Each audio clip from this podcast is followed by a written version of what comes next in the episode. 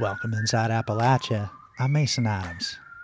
This week, North Carolina Potter is reviving an art form brought to America by enslaved Africans. My granddaddy was a tombstone maker down in uh, Spartanburg, South Carolina.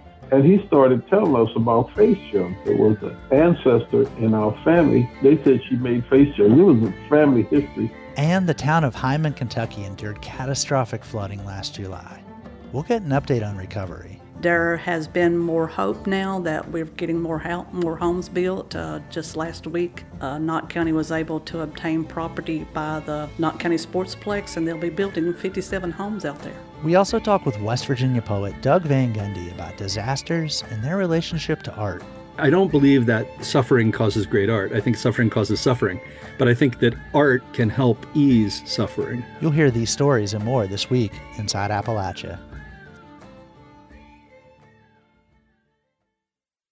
Support for Inside Appalachia is provided by Solar Holler, currently helping more than 1,000 Appalachian families and businesses control their energy costs by producing their own solar power. More at solarholler.com.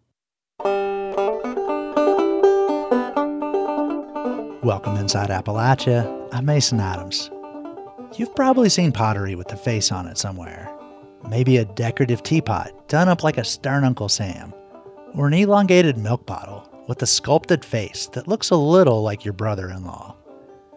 There are lots of examples of this type of art out there, from cheap souvenir shop knickknacks to museum quality pieces that can sell for millions of dollars. Some of them are connected to African face jugs, an art that enslaved people brought with them to America. Folkways reporter Zach Harold traced the story of face jugs beginning in the basement pottery studio of West Virginia artist Ed Klimek. The tools of Ed Klimek's trade look something like what you'd find on a dentist's tray, but that's not what he uses them for. Uh, these I could slice the eyeballs in half. Um, this one I can put like in the um, corner of the eye and the mouth, maybe separate the teeth a little bit. Now that makes him sound like some kind of homespun Dr. Frankenstein, but Ed prefers to work in clay. For over 20 years, his Shinnston, West Virginia pottery studio has been churning out all kinds of creatures. Some look like Santa Claus or gray man style aliens. Ed also has a penchant for making devils. It's like that guy right there. He's smiling, right? Did you don't know why he's smiling? These characters appear on hand thrown ceramic jugs about the size of your standard two gallon milk jug.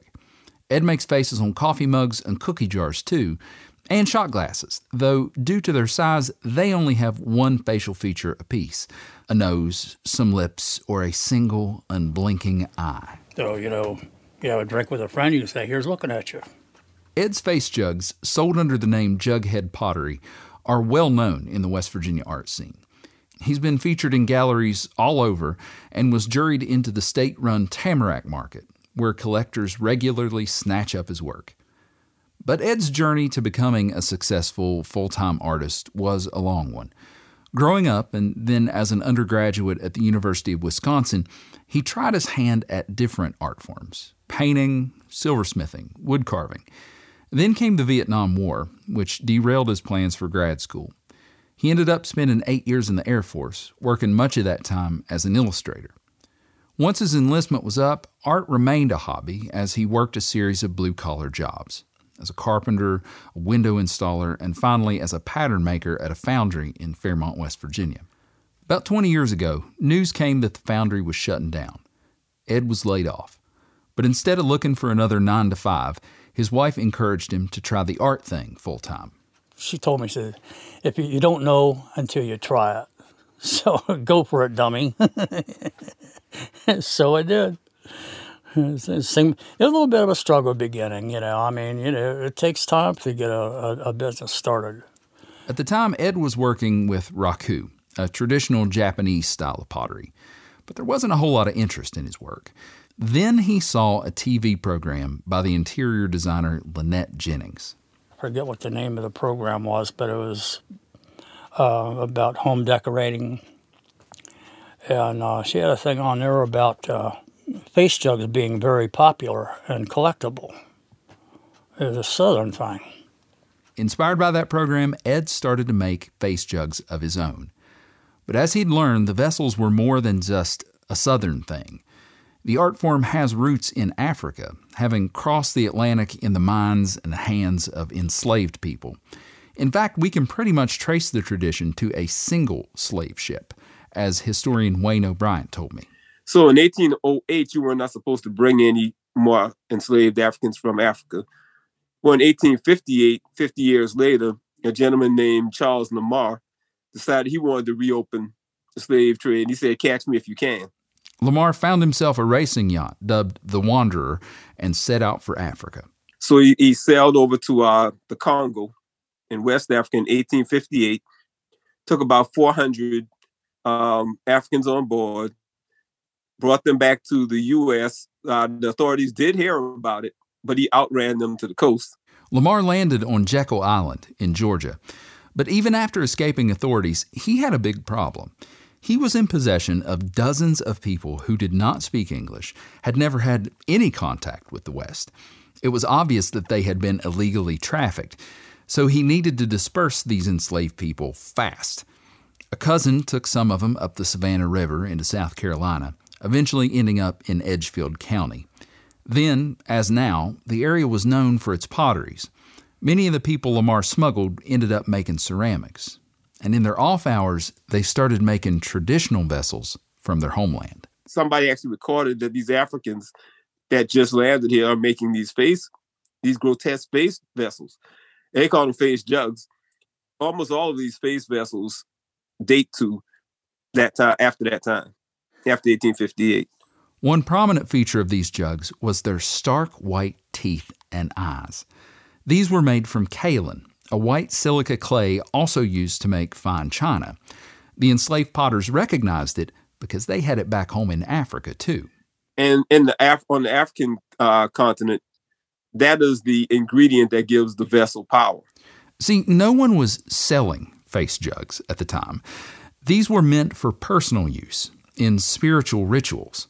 Uh, these practitioners can reach to the spiritual world to get information.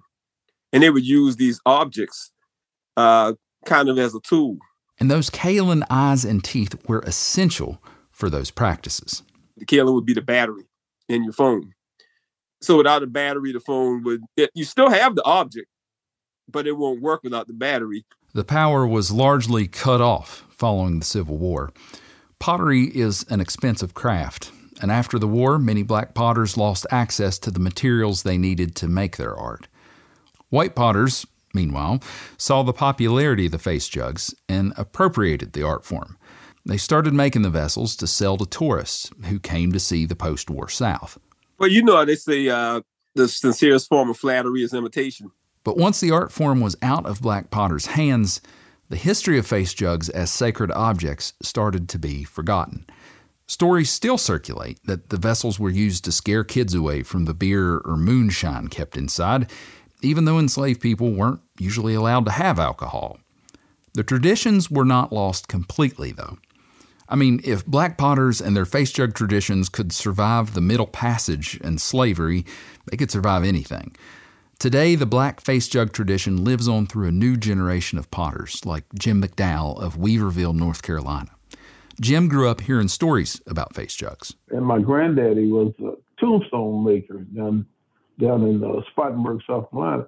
And he started telling us about face jugs. There was an ancestor in our family, and she they said she made face jugs. It was a family history, oral history. Though he displayed artistic talent from an early age, Jim didn't take up pottery until he joined the Army and was stationed in Germany, where he started hanging out at a pottery studio in Nuremberg. He continued to study of the art form back in the States. I was at this university in uh, Pennsylvania, Indiana University of Pennsylvania. It was a white guy making face jugs. And I looked at that thing and I said, no, I think I could, I think I need to make it myself.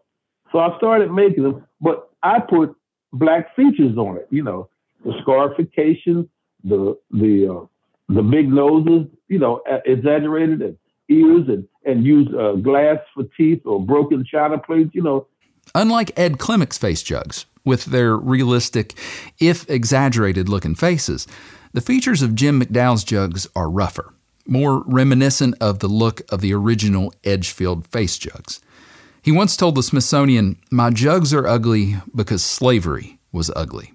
I, I don't have any preconceived notions of what I'm going to make. I have an idea like Rosa Parks or Martin Luther King or John Lewis.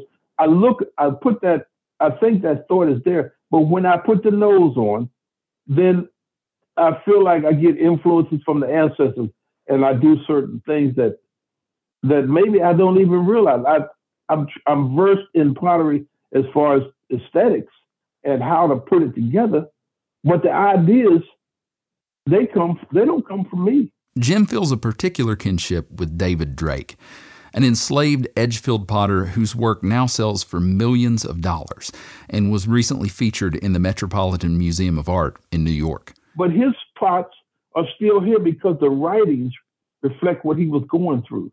You heard that right. In a time where it was illegal to teach enslaved people how to read and write, Dave was making inscriptions on his pottery. And not just inscriptions, but poetry clever, funny, heartbreaking poetry inspired by what was happening in his life. After Dave's master sold his son and wife to another slave owner in Texas, he inscribed a pot with this couplet I wonder where is all my relations, friendship to all and every nation. He was pissed. Jim tries to channel his own frustration and anger into his face jugs. Some of his recent works have been inspired by the murders of Emmett Till and George Floyd. I do it because if I don't do it, I feel like this story is going to die.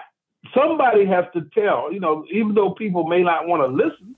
For someone with such a deep spiritual connection to this art, I asked Jim how he felt about the history of white potters co opting it. I, I really don't. I'll be honest with you. I really don't have a problem with it. He says he doesn't begrudge white potters who make face jugs because, well, everybody's got to make a living.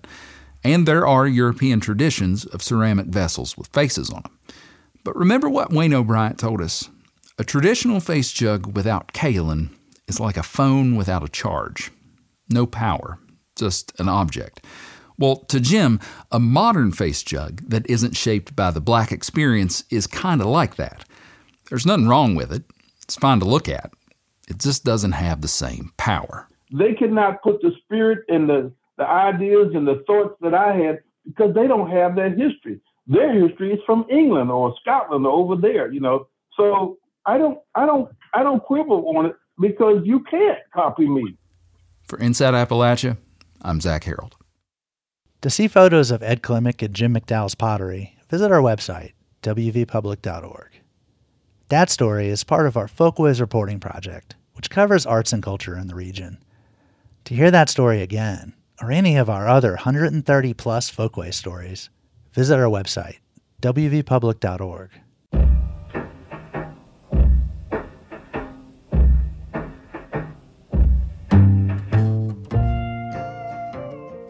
For nearly a century, the John C. Campbell Folk School in Western North Carolina has been a center for traditional arts and practices. The school offers year round classes on everything from glass beadmaking and blacksmithing to gardening, wood carving, and writing. Blue Ridge Public Radio's Lilly Knoepp visited the school's most recent artisan in residence, who's rediscovering her upbringing in the North Carolina mountains. It's a misty, cool morning in Brasstown, just outside of the Cherokee County seat of Murphy. The about 270 acre property features art studios, community space, and cabins for visiting artists like Carly Owens Weiss. I feel a very like kindred relationship to this landscape. Owens Weiss is a multidisciplinary artist currently in residence at the folk school. She grew up in the Asheville area, but is now based in Boulder, Colorado. She says that being at the folk school in Brasstown has been a homecoming for her. I consider Western North Carolina in general. It's like my home. It's the place that I grew up in. Owens Weiss works in what she calls soft sculpture, meaning she's mainly a fiber artist who focuses on embroidery, beadwork, and other forms that are more traditionally crafts made by women. Owens Weiss studied at the Royal School of Needlework in the United Kingdom. I like to tell people that I'm trying to combat the stigma of women's work through my pieces. Even though I do identify as a woman, it's just hand embroidery has been a medium that's been so gendered throughout its entire existence, and therefore it's been not taken seriously, even though I feel like it's just as effective as communicating ideas as any other art form like painting, drawing, etc. Owens Weiss says she's been embroidering nonstop since 2016.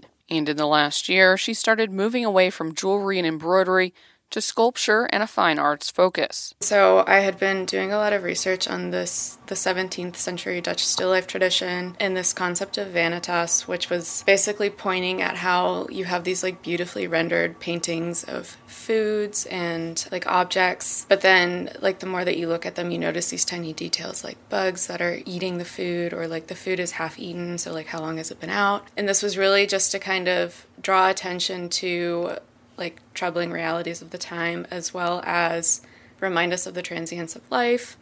Spread across her kitchen table in the cabin are some of her unexpected beaded sculptures a bloody knife, deli meat, and an egg. She said the pieces took on a political life of their own as she thought about the connections between the ripening of food and her own body. We were at a point where Roe v. Wade was also being overturned, so I was also kind of drawing parallels between that experience and within my own body. And so I just kind of formed this kinship with the egg and just kind of went from there and using specifically meat and dairy products as vehicles for representing the body.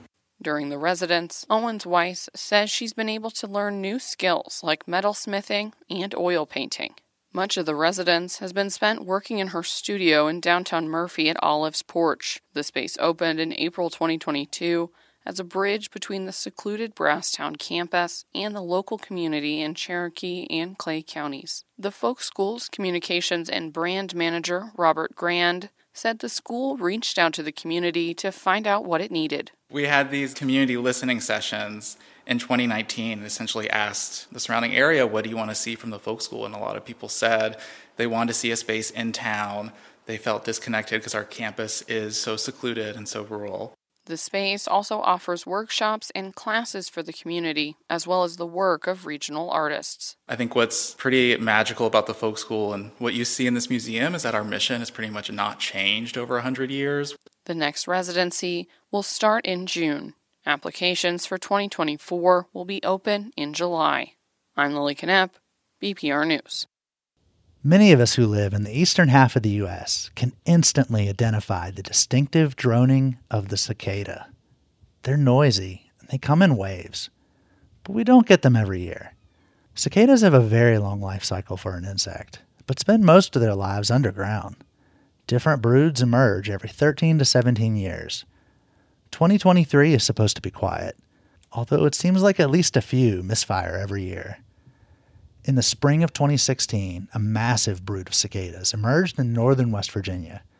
Their appearance inspired a West Virginia University professor to take a closer look at their wings, and that led to a recent discovery that may be helpful to humans. Caroline McGregor reports. The 17 year cicada emergence in 2016 was experienced in Maryland, New York, Ohio, Pennsylvania, Virginia, and West Virginia. America, it turns out, is the only country in the world where periodic cicadas remain underground for so long. These periodical cicadas don't spend all those years hibernating. Instead, they remain alert and highly active in their wingless nymph forms, busy excavating tunnels and feeding on sap from tree roots. Terry Gullion is a professor of chemistry in the West Virginia University Eberly College of Arts and Sciences in Morgantown. He remembers the event in 2016 by the sheer number of the insects covering his deck.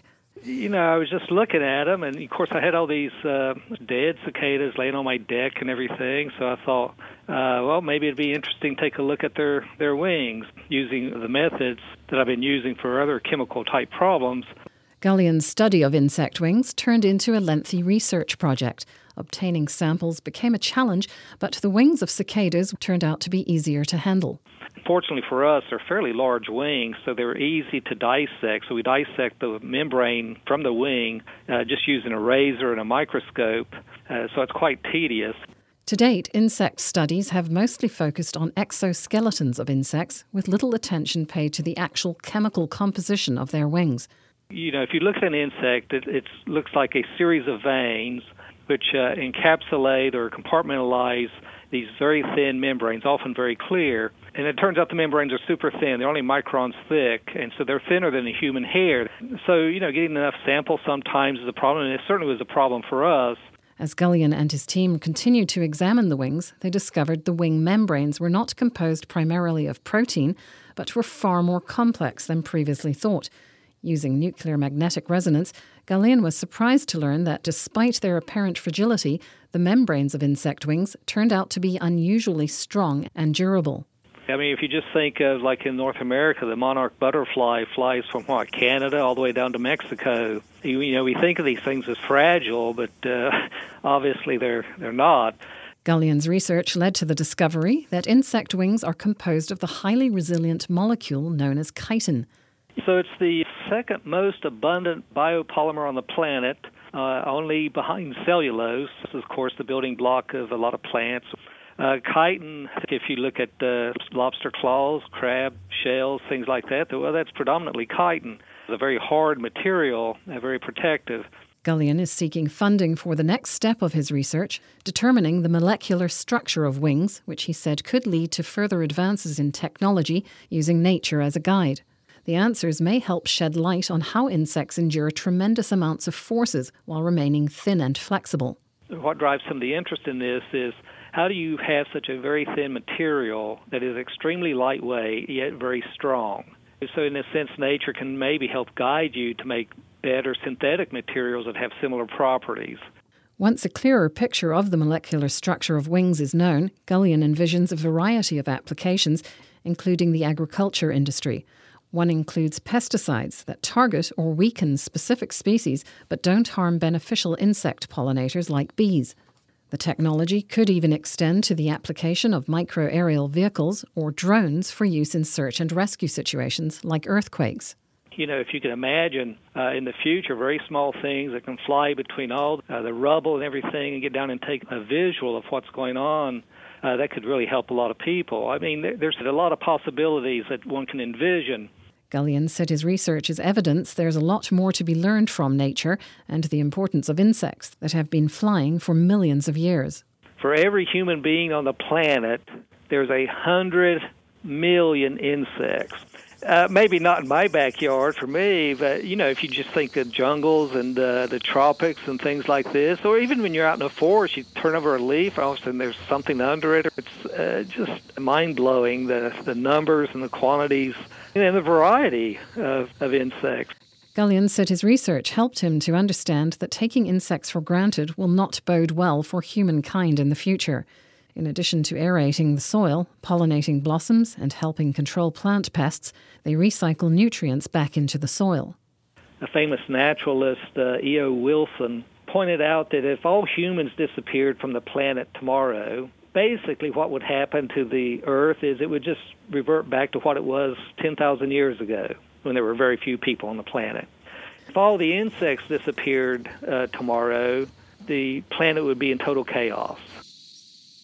Reporting for West Virginia Public Broadcasting, I'm Caroline McGregor in Charleston.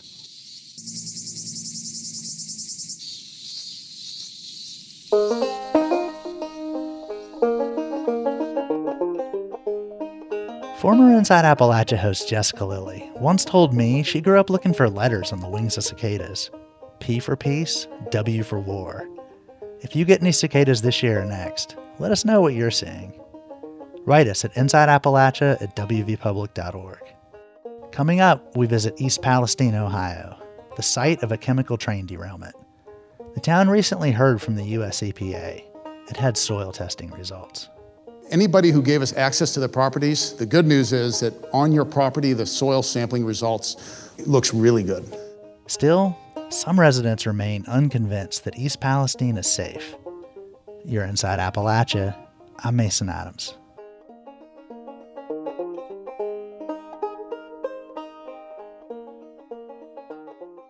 Support for Inside Appalachia is provided by Concord University, offering 31 bachelor level degrees and 6 master level degrees for students of any age. More information at concord.edu.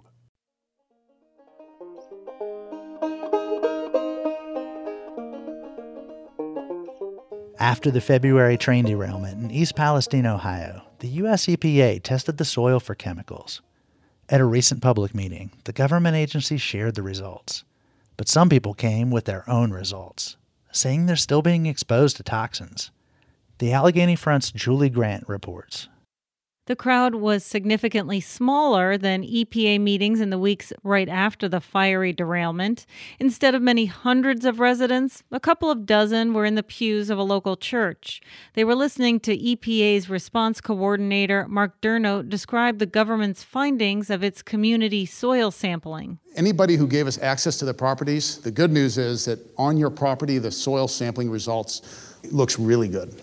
He was talking about testing the soil for chemicals that could have resulted from burning five train cars full of vinyl chloride, including dioxins. These are highly toxic chemicals that can linger in the environment for years and cause cancer and other health issues. The community pushed for regulators to test for dioxins in the soil. The work was done by Norfolk Southern under direct supervision of EPA. They sampled soil in a one mile radius of the derailment site and an additional two miles to the southeast at nearly 150 locations. At each spot, they took shallow and deeper samples. The shallow soils uh, look consistent with the deeper soils, and, and the levels are really low. Lifelong resident Bill Strohecker was pleased with the results. I'm excited. I get to grow a garden. Strohecker lives about a mile from the derailment site and was especially glad that soil in the park was found to be safe because he encouraged children to search around the park for Easter eggs. We still feel safe that uh, we can stay here. We've been to the park, been to the Easter egg hunt and uh, the bunny rabbit. Actually, I was the bunny rabbit for the Easter egg hunt. Others at the meeting were not as satisfied. They want more answers. Eric Koza lives just a third of a mile from the derailment site and said he's sick and gets bloody noses. He recently had his urine tested for chemicals from the derailment. I just took my urinalysis on my urine test um, two weeks ago, so it took a week for me to get it back. So I have vinyl chloride in my urine. Koza shared his test results with the Allegheny Front as well as a chemist's analysis. It says Koza had metabolites of vinyl chloride in his urine, which indicates he could be exposed to the chemical. It could come from smoking, and Koza does smoke half a pack a day, but he says it would take a lot more than that to create the levels found in his results. Linda Murphy, who lives 2.8 miles from the derailment site, says vinyl chloride metabolites were also found in a test of her urine, though she did not share her results. According to the CDC, vinyl chloride is quickly eliminated by the body within days of exposure or less, so Murphy thinks she's still being exposed to it somehow, most likely from the chemicals from the train derailment. I'm just very skeptical. I just don't understand how everything has just disappeared and it's it's gone and we should have no concerns. Just I have reason to have concerns, so it just doesn't make sense. EPA's Mark Durno understands her frustration. That's what makes this hard because I don't know where you would be getting exposed. That's the problem. We're not seeing it in the air, we're not seeing it in the water, and we're not seeing it in the soil. Durno recommends residents go to the health clinic set up in East Palestine by the state of Ohio to be tested. But the clinic spokesperson could not verify what lab tests they're offering to residents. Erin Haynes is chair of the Department of Epidemiology and Environmental Health at the University of Kentucky. I truly wouldn't anticipate there to be a marker of vinyl chloride in urine. That's not expected. Haynes says urine tests like this should have been done days after the incident, not now, months later. She sees a disconnect between the environmental findings and these urine test results. So there has been air, there's been water sampling, but there's not a coordinated health component with let's put it all together. Haynes hopes regulators learn from this for the next toxic chemical disaster. Linda Murphy wishes she could just put all of it behind her. Do you spend your time worrying about this or do you spend your time living your life? Because what are you going to do about it? What, what, what do you, what's your options? For the Allegheny Front, I'm Julie Grant. The Allegheny Front is based in Pittsburgh, and reports on regional environmental news. West Virginia native Jillian Howell began making movies in grade school. Howell got to Hollywood, but she still wants to tell West Virginia stories. WVPB's Randy Yohe spoke with the filmmaker about breaking into the business with Disney and two of her passion projects. You know, it seems your passion for filmmaking began in Scott Depot, West Virginia at a young age with a toy that my sister had as well. Tell me about that. When I was seven, Santa Claus brought me a Barbie video camera, and I made videos constantly with my dolls, with my family. I taught myself stop animation with my brother. I was just constantly making things. It wasn't really until YouTube started that I really started making things that other people were able to watch. So growing up in that YouTube boom, I feel like was really crucial to me. In high school, I created Music Video Monday, which was also on our morning announcements, but kind of took off on the internet as well. There wasn't a lot of like film opportunities for kids my age. So it started with making my own opportunities. But then when you make something, you know, not everyone's going to like it, but to have it embraced by the student body and even future student bodies is something that has been really, really special to see.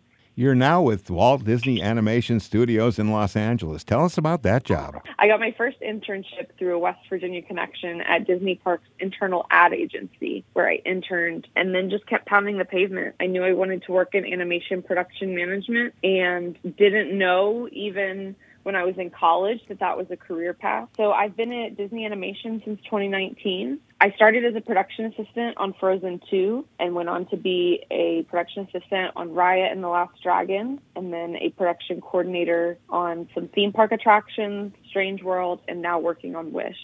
Even though you're in Los Angeles, it seems your heart remains in West Virginia. You're ready to debut a three year in the making documentary on your childhood best friend, Zane. Tell us about his story. Zane and I met in fourth grade when he was seated next to me at Scott Hays Elementary School. I had never really had the opportunity to become friends with someone who had special needs and hadn't really seen anyone in the mainstream. I feel like Zane was this bridge that connected usually what is a self contained classroom to the mainstream classroom. And Zane is very unabashedly joyful and friendly and hilarious. I'd been thinking about making a character piece on Zane and decided to kind of just go for it. But by the time that we scheduled the first interview, just to kind of see where the story went, Zane had lost his job that he had had for four years at Lowe's. A very important thing about Zane is that he is one of the hardest workers I've ever met. He just lost his job to regular layoffs. It wasn't anything that he did personally. So I think that made it even harder for him. But a key component in Zane's story and in Zane's success is his mom, Anne.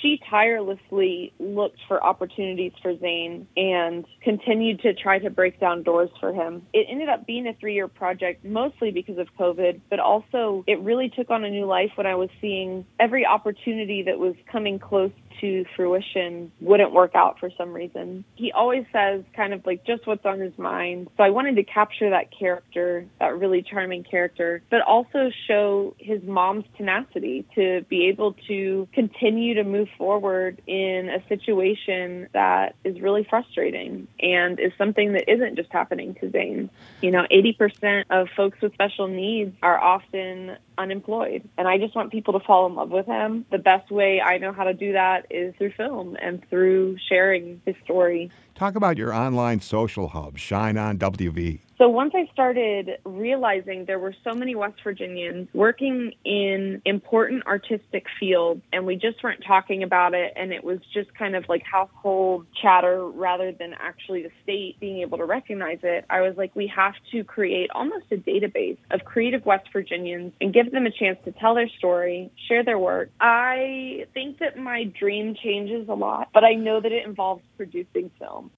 Zane, a short documentary, was shown online to crowdfunding backers in April.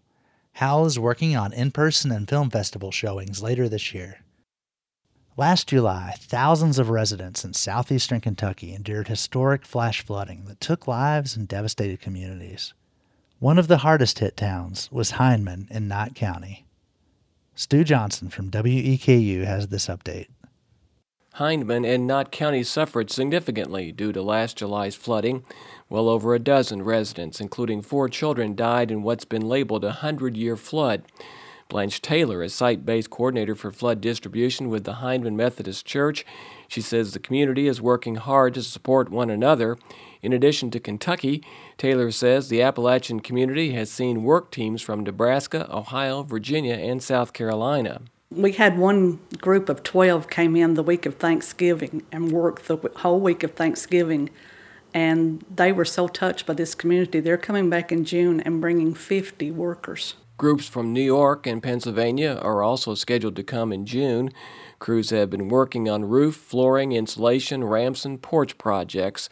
Hindman residents for a while had to go 25 miles to pick up their mail in Hazard when the local post office was damaged. But progress is being made in many areas. Blanche Taylor says new housing is on the horizon. There has been more hope now that we're getting more ho- more homes built. Uh, just last week, uh, Knott County was able to obtain property by the Knott County Sportsplex, and they'll be building 57 homes out there. The long term recovery group case manager chair is Heather Smith. She says her church got involved early on in recovery, welcoming teams from Tennessee. Smith says she's a case manager in her day job, so it was a good fit for her. And again, progress is coming along. We've got quite a few people back in their homes. And we've probably got, just with the long term, we probably got 60 to 70 back in the homes already. And we've actually been working with some other homes, um, getting them started. Ask how many Knott Countyans lost their homes in the flood. Smith said she didn't have that figure offhand. The Knott County native said many people are still struggling and stressed, particularly when it rains. Smith says for some teenagers, including friends of her 15 year old son, it's been difficult. Because some of the kids saw what really went on, and some of his friends were flooded, and so they've they've had a hard time dealing with getting back on their feet, and some's had to still live in campers, so that's been a problem. You know, they don't have a home. We had one that got crushed up by the slip of the mountain coming in on it. The Jacobs in Pippa Passes in Knott County didn't lose their home, but almost lost something more valuable one or possibly two lives. I think the most I remember is I couldn't believe what I was seeing. 85 year old Daniel Jacobs lives along Highway 899 with his wife Ruby. They've been married 64 years and went through a traumatic experience in the early morning hours of July 29th. Ruby was in a weakened state of health. Daniel said the water was coming up some three feet over the retaining wall. Trying to get to the car, Ruby got caught up in raging water. Both feel there was divine intervention, with Daniel's one arm around his wife and the other steered to a calm area to grab on. Ruby said she was assured the Lord would pull them through. I wasn't a bit afraid. I wasn't, I never said anything about being afraid, did I? I wasn't afraid at all. But I just knew that if he said we were going to get out, at some point he was going to get us out. And, and that's what happened. I, I said after it was all over with, I said, uh, you know, he, he walked on the water and he pulled us out of the water. Still, at one point while fighting the rapid waters, Daniel said Ruby told him to let her go. His response was, If you go, I go. Jacob says it was a storm they will never forget. They both say their three daughters and son worked hard to clean and salvage items and transport drinking water to the area. Jacobs says there's a feeling of renewal seen in his family and the broader community. I have a, a cousin that lost his home his sister lost her home, and their mother's home was destroyed. And but they're fighting back. They're they're back much better. And that is a theme some nine months after the record breaking flooding that hit a large section of Kentucky. Optimism with the realization it won't happen overnight like the flooding that rolled through the region. I'm Stu Johnson in Lexington.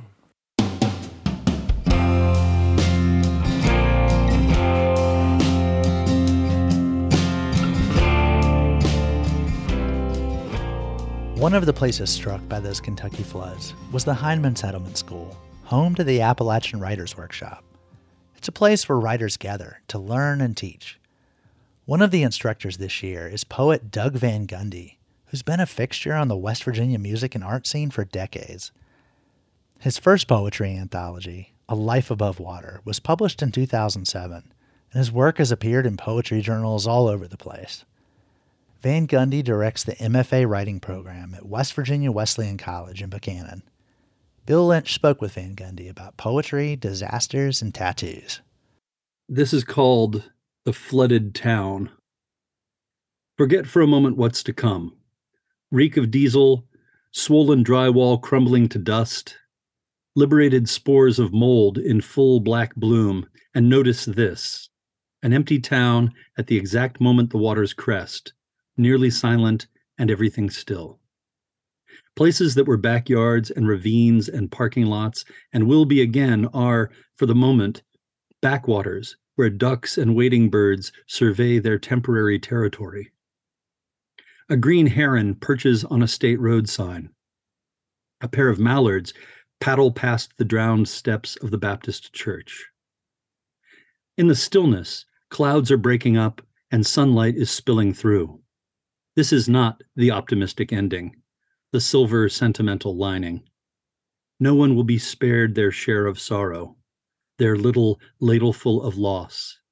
Misery has a long reach. But for now, one might be forgiven for seeing them as beautiful, these sunken, unpeopled streets. Tell me about the poem. The, poem actually happened in two phases. Um, the first draft of it came about during the bad floods in southern West Virginia um, three or four years ago. I had the the bones of it and some notes. Then I, I had never gone back to it. Then last July, last July 28th, I was at the Appalachian Writers Week at the Hindman Settlement School with 70 other writers when Troublesome Creek, which flows in front of the school, went from about four inches in depth to over 20 feet in depth in just a couple of hours. we were all evacuated from our lodgings and gathered in one common sort of higher ground building and just watched the water come up over everything. And we were there. We were trapped by the by the high water for a few hours. It was nothing compared to what the people who lived down there suffered. But we were there. I was there. And a lot of my writer friends, we all talked about how this is going to be a, a really well documented flood because there were so many writers there at one time. And uh, Melissa Helton, who works at the Hindman Settlement School and is a wonderful poet in her own right, she came up with the idea of a of an anthology and uh, pitched it to the University of uh, the University Press of Kentucky, and they said yes. And so she put out a call for for people to send in work that had been inspired by the flood, and I had written a couple of pieces, uh, just trying to process it for myself, and remembered the sort of notes of this poem and went back into it and filled it in with some specific details from uh, the more recent flood. I lived in Marlinton in, in 1996 when Marlinton suffered uh, such a, a, big flood, and uh, Greenbrier Valley was was pretty hard hit. So I had memories of that, and then the more recent memories of Eastern Kentucky in July of of 22. I've heard sometimes that uh, difficult times make for good art. I think that there's a correlation, but maybe not a causation. I think that in difficult times, we turn to art either to comfort us or to assure us that we're not alone or we're not the only people that have felt this way or these sorts of things have happened to or to in the case of makers to sort of process our own feelings and our own experiences. I, I, don't believe that the myth that you know suffering causes great art. I think suffering causes suffering. But i think that art whether making it or reading it looking at it listening to it can help ease suffering and and for me poetry is the way that i make sense of the world if i'm trying to figure something out how i feel about something i just start writing maybe it'll be a poem maybe it won't but I figure it out on a page with a pencil or a pen and start from there. For me, that's how I that's the lens that is helps me see most clearly. Let's talk about your writer's life. What was your start? Well, my mother tells me that I've been writing poems since I was about three and says that I, I wrote a poem for my grandmother. Actually, I can't remember not writing. I started writing poems seriously. I was about 14 years old. I was watching the Dick Cavett show because John Gielgud was on. And I had done some community theater and I had seen him in in Arthur. I just admired him as an actor, and I thought, oh, I, I want to be an actor. I'm going to watch John Gielgud. And at the end of the interview, Dick Cavett said, "You know, Sir John, um, last time you were here, you you told us a poem. Do would you have one on hand? You know?" And he said, "Oh, in these times, I always turn to Housman, A. E. Housman, the great Shropshire English poet of the early part of the 20th century." Then he recited this poem from memory called Bredon Hill. At the end of that, here's this dignified, strong man that I admired his performances and his intelligence. He said the whole thing with his eyes closed and he opened his eyes and a tear ran down his cheek. And I thought, I didn't know he could do this. I didn't know that this was possible. I just had incredible chill. I have chill bumps telling you the story. So I went to the wonderful Elkins Randolph County Public Library, which was my home away from home growing up, and found that poem and took the book out of the library and memorized it. That was the start. I, I saw the the power that poetry could have, not only to move us, not only to evoke a place visually, but really to serve as a kind of a time machine. You know, as he read that poem, I had this wonderful experience of, of sort of synesthesia where I was watching him, but I could see the place he was describing sort of half in the back of my mind while I was watching him. And then I felt the emotions that were being described, you know. And suddenly, you know, I was I was on top of a hill in Shropshire on a sunny Sunday morning in about 1923. I'm going to ask, do you still remember the poem? I do. It's called Bredon Hill. In summertime, on Bredon, the bells they ring so clear. Round both the shires they ring them in steeples far and near, a wondrous noise to hear. And here of a summer morning, my love and I would lie and see the colored counties and watch the birds so high about us in the sky. The bells would ring on Sunday in steeples far away. Come all to church, good people. Good people, come and pray. But here my love would stay. And I would rise and answer among the springing time, Oh, peal upon our wedding. And we will hear the chime and come to church in time. But when the snows at Christmas on Bredon top were strown, my love rose up so early and stole out unbeknown and went to church alone. They tolled the one bell only. Groom there was none to see, and the mourners followed after and would not wait for me. The bells still ring on Bredon, and still the steeples hum. Come all to church, good people.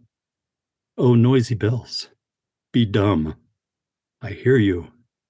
I will come. That is amazing. Uh, so, as a, a, writer and a poet, uh, have you had, I guess, periods, so to speak, like like like a painter? Have the things that you that you are attracted to, as far as subject matter, has it changed over the course of your of your writing life? Yeah, it has. There are uh, there are some themes, some images that have been with me forever um, I can't imagine a time when I'm not writing about crows or ravens. I don't know why they keep showing up, but they've been showing up since I was a kid. Place is I- incredibly important to me in my work. I write a lot about where I'm from. I write a lot about West Virginia as a geographical place, but also as kind of a, a state of mind. But I often I often find that a lot of what I write, even when I when I go somewhere else, I write about being in that place. So I have poems that are set in Wales or poems that are set in the north of England or poems that are set, you know, at my grandparents' house. They were just north of Morgantown in southwest PA.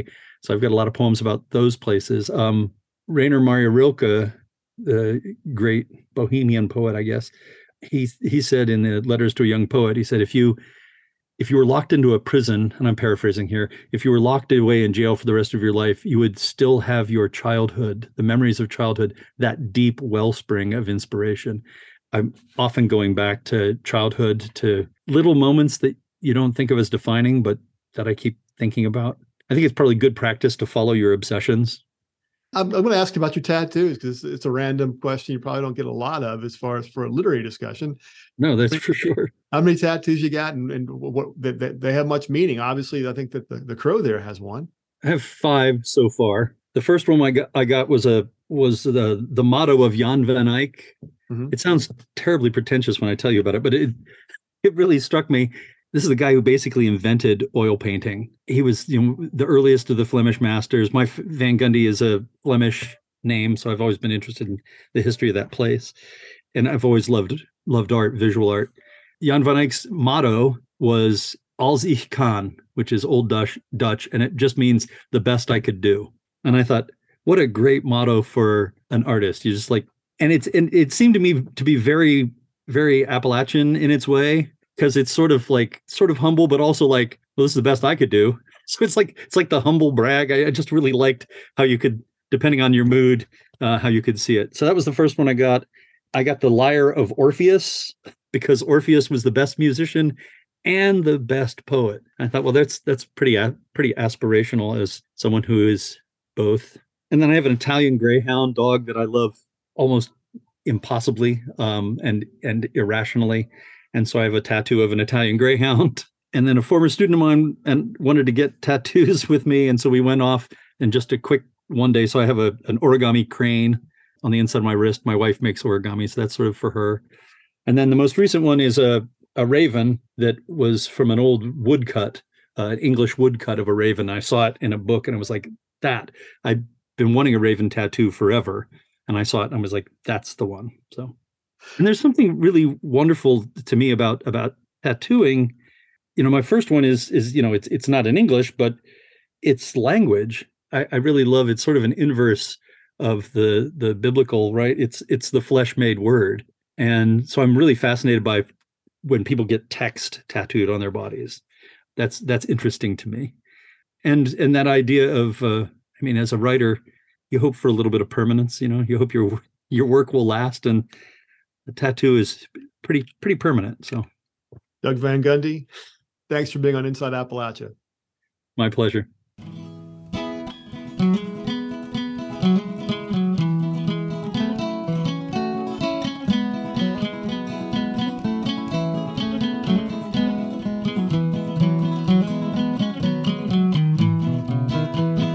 Waves on the sea, how they roll. Chilly winds, how they do blow. My own true love got drowned in the deep, and the ship never got to the shore. Well, first on the deck was porter of the ship. Rough looking feller was he, saying, I care no more for my wife nor my child than I do for. Van Gundy is set to return to the Hindman Settlement School in July, where he'll teach the poetry section at this year's Appalachian Writers Workshop. Till next time, thanks for joining us as we journey throughout Appalachia. Our theme music is by Matt Jackfert. Other music this week was provided by Frank George, Emma Theskia, Jerry Milnes, Chris Knight, and Born Old. Bill Lynch is our producer. Zander Aloi is our associate producer. Our executive producer is Eric Douglas. Kelly Libby is our editor. Our audio mixer is Patrick Stevens. You can find us on Instagram and Twitter at InAppalachia. You can also send us an email to insideappalachia at wvpublic.org. Visit wvpublic.org slash insideappalachia to subscribe or stream all of our stories. Or look for Inside Appalachia on your favorite podcast app. Inside Appalachia is a production of West Virginia Public Broadcasting.